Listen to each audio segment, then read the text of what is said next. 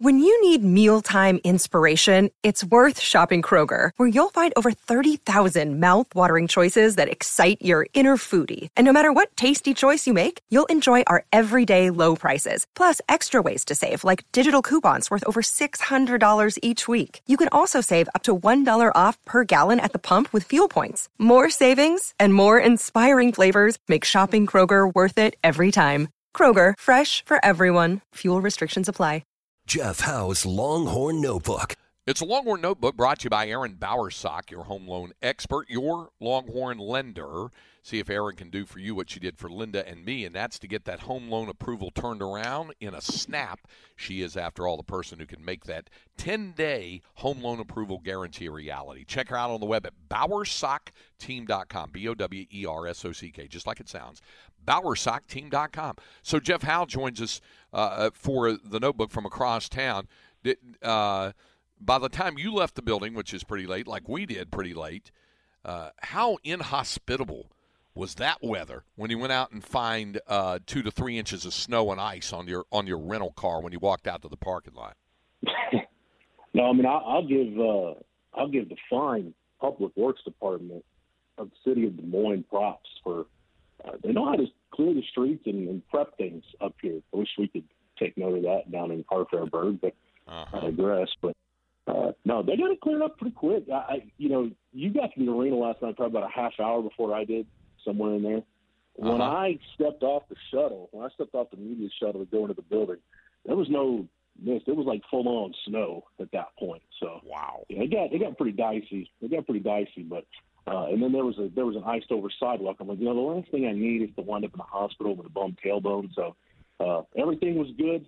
All all uh, hazards were diverted, and uh, I'll be honest with the listening audience, Craig. I uh, I've been burning the candle at both ends. When I woke up this morning, I really had to think long and hard about what day it was.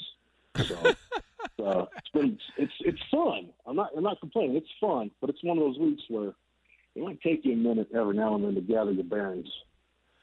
Uh, yeah, I, I, I would say I would say so.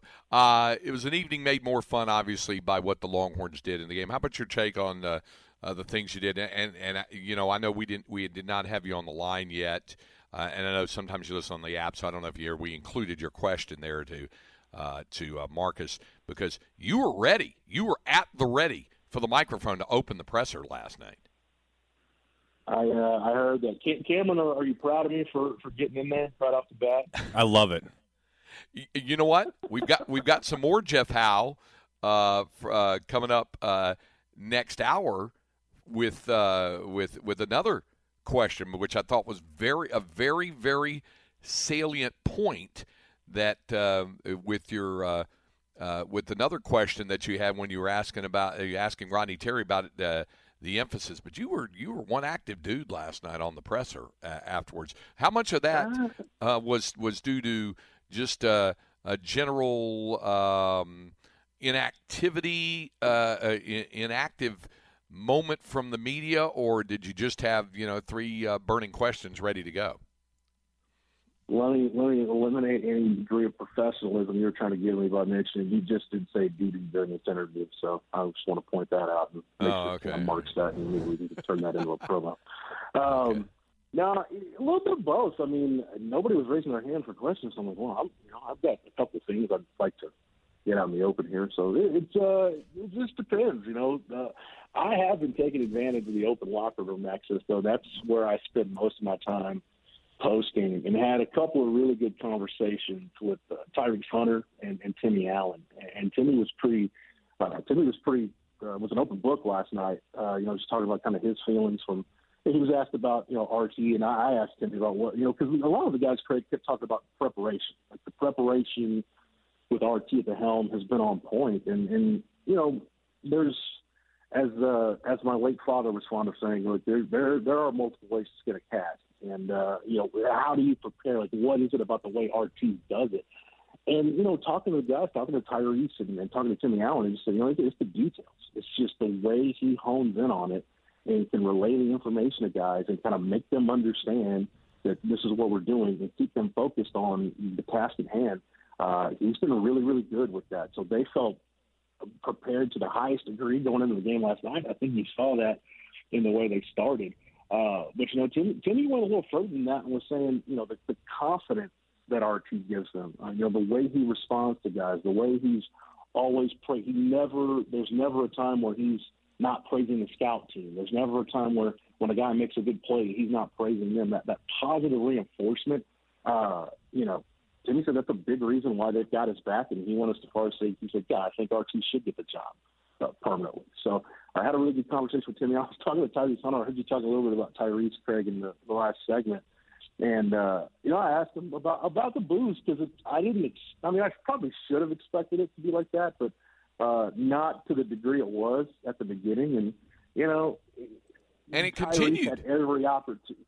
Yeah, and he had every opportunity to just start chucking grenades uh, in the post game, but he told me point blank, Craig. He said, you know, he said people can boo me if they want. He said I'm not going to say anything bad about a fan base that treated me really well while I was here. He said that there's some people that don't like me. He said that's fine, but he said Iowa State was good to me, and I enjoyed, you know, the year that I spent there. But he, he did say, you know, it's it's easier to block that stuff out when you start knocking down threes and, and your team's winning the ball game. But there, you, you saw it. There were a couple times where, where Tyrese hit a couple threes in, in the first half, and he he left that hand up there in the pose a, a little bit longer than he might have otherwise.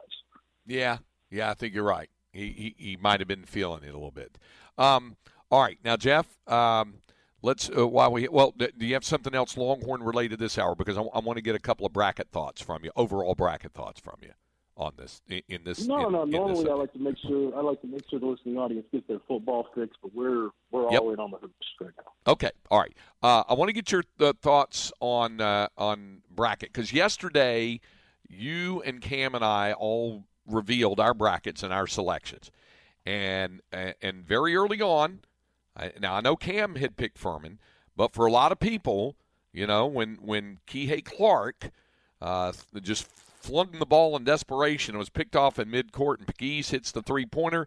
You could just hear the sound of brackets just exploding everywhere. So, so you had that, and then and then it was uh, on that same side of the bracket in that same region in the South. A couple hours later, you had Arizona that had a ten point lead with eight minutes to go. It slips away to the Princeton Tigers, and again, the sound heard across the bracket world. So, you know, brackets were just getting blown up all across the area, uh, all across the around the world as well. So, uh, I, you're like me when you get on the road covering an NCAA regional, you hear of and you see because they'll put it up on the scoreboard occasionally, or back, or maybe you're back in the press room and you watch on a monitor. I can't tell you how many times I've been in a press room and watched the end of a major upset happen in the NCAA tournament while I was at another site to do that. So you saw on that. But in looking at the bracket, uh, the seeds held the form on the very top left. Alabama and Maryland, one eight match, a great game between Maryland and West Virginia went down to the waning seconds. Then you have San Diego State and Furman uh, on that. Uh, the, the, later today, of course, is Creighton and NC State and Baylor and UC Santa Barbara, and then uh, you have Missouri and Princeton, a 7:15 there. Then, uh, well, first of all, y- your thoughts on on the South there with the with the two major upsets that happened with two double-digit seeds in Furman and Princeton winning their games to completely just uh, obliterate the South region bracket. Yeah, I'll, I'll give Cam props for putting it out there and picking Furman. And I I went back and forth on that because you know Tony Bennett just seems prone to one of these every couple tournaments. So you know, go all in on Virginia in next year's bracket, I guess. Uh, but the Arizona one was interesting because I, I did watch that in the press room at Wells Fargo Center, and I'm, you know, the the monitor's kind of over my right shoulder, and I kept looking up, and I'm like, okay, Princeton, you know, they cut it to eight, and they cut it to six, and it's at four, and I'm like, and this is a you know a two point game with about two and a half minutes left. Like I need to watch this. So I I'll tell you what, the I felt that terrible for Courtney Ramey uh, to you know we're trying to draw contact on on one of those possessions, and then you know had a not so good look at a three, and you know for him to to be on the receiving end in recent years of two of the biggest upsets we've seen in the tournament. That's just I I just felt really bad for Courtney last night. Yeah, you know, I, uh, you know, I, I it, it was not lost on me that when he hit that gigantic three when they beat UCLA last Saturday in Las Vegas, and they asked him in the post-game interview, one of the questions was, "Why did you come to Arizona?" And he said to to win championships or compete for championships. And I thought to myself, he got one. He got a conference tournament title, but he got that at Texas as well. And and now, uh, unfortunately, like you said, you feel bad for him. Here's a guy who is part of a loss to a 14 seed and part of a loss to a 15 seed, and and there was that in the um, in uh, the East region. Uh, it uh, there was only the one game uh, or the the two games that were played, the one matchup that was set up. Uh, Duke handled Oral Roberts. Um, I think both of you guys picked ORU on that, by the way. And then and then Tennessee really Yeah. got pushed by Louisiana late, but you've got the five four matchup in round two in the East between Duke and Tennessee. Yeah, um, I I did pick Oral Roberts, so I want to I want to I want apologize to the to the listening audience for anybody that took my uh, that followed up on my pick there. Was it you or was it Cam who picked ORU to go to the Sweet 16? One of you guys did. Come on, fess up. I think that was Cam. I think I, I think I had ORU losing in the second round. I Cam, did you pick was ORU to go to the me. Sweet 16? It was? Okay. All right. All right. Hey, glad you owned it. Okay. Um, uh, and then, um, and then of course, Houston and Auburn, Penn State and Texas, Kansas and Arkansas, Northwestern and UCLA. Uh, the seeds all held the form except for Penn State winning. Well, actually, Auburn was a nine seed as well in their win over Iowa. Uh, but the big story, I think, coming out of the Midwest region, Jeff, is uh, Sasser, uh, you know, saying he was good to go with that groin injury and then playing the first half and then having to come out, and now his status up in the air for the game tomorrow in the second round game for the Cougars against Auburn. Yeah, and uh, you know, Northern Kentucky kept that competitive for a much longer stretch than I thought they would. So props to Darrin Horn for his team competing. Yes. Uh, but yeah, I mean, look, if if if Houston doesn't have Marcus Sasser, that's that's an entirely different team. Uh, you know what's interesting though, Craig? Like the games we had yesterday, none of them were really that competitive. I mean, Arkansas pulled away from Illinois, and you know Illinois made a little bit of a comeback, but I don't think they ever got within maybe five or six uh, of the lead late. Uh, you know, A&M Penn State was over pretty much midway through the second half. Uh, you know, Kansas pulled away from Howard, and then you know our game in the the first game of the nightcap yesterday. Uh, so maybe I don't know. Maybe that means we're getting some competitive basketball on Saturday. But yeah, we, we had some. It, it was it was boring in the best way possible if you're uh, if you're into chalk uh, in Des Moines. Yeah, yeah.